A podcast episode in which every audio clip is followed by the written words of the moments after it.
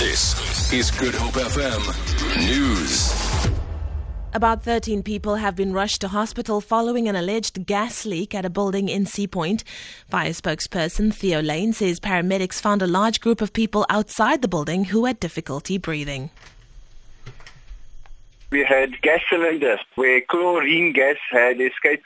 It affected a total of 34 persons with uh, 13 that were taken to hospital. Uh, the remainder were in a stable condition and did not require hospitalization.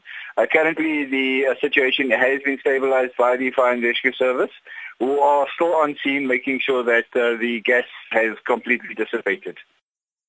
The Supreme Court of Appeal in Bloemfontein has dismissed the NCOP chairperson's case against EFF leader Julius Malema with costs.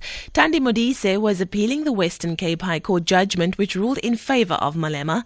The High Court set aside a ruling by Modise that Malema was out of order when he proclaimed in June 2014 that the ANC government massacred the people in Marikana. The court also found that Modise's subsequent order for Malema to leave the chamber after he refused to withdraw the remark was unlawful. Mayor of the Kannaland municipality in the Little Karoo, Jeffrey Donson, says a suggestion by the Provincial Standing Committee on Local Government that they be put under administration is preposterous.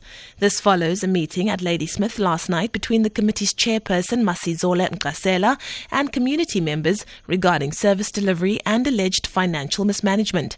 Donson, who is also the president of ICOSA, says it's a political ploy. You must have certain grounds uh, on which you want to put a, a council uh, under administration. And I know the grounds. And I don't think he knows it. Not me, not the council, know anything about his plans. It's his only plans and it's his only dream. He must come out and win the election, then there's no need for an administration. And finally, residents of the temporary informal settlement Blikkiesdorp near Delft say only once the city of Cape Town legally commits itself to their proposed relocation plans will they be able to plot a way forward. The Blikkiesdorp Joint Committee met last night with officials from the city during a closed meeting to discuss possible solutions to their housing crisis.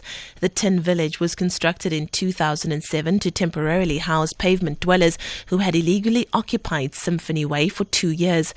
Committee member Etienne Claassen. We didn't have a community meeting yet. We will have it on Sunday and inform the community about um, what was put on the table. And the people that are not on the waiting list, the city will come out and the city will do a survey in the and they will put their people that's not on the waiting list on the waiting list. For Good Hope FM News, I'm Leanne Williams.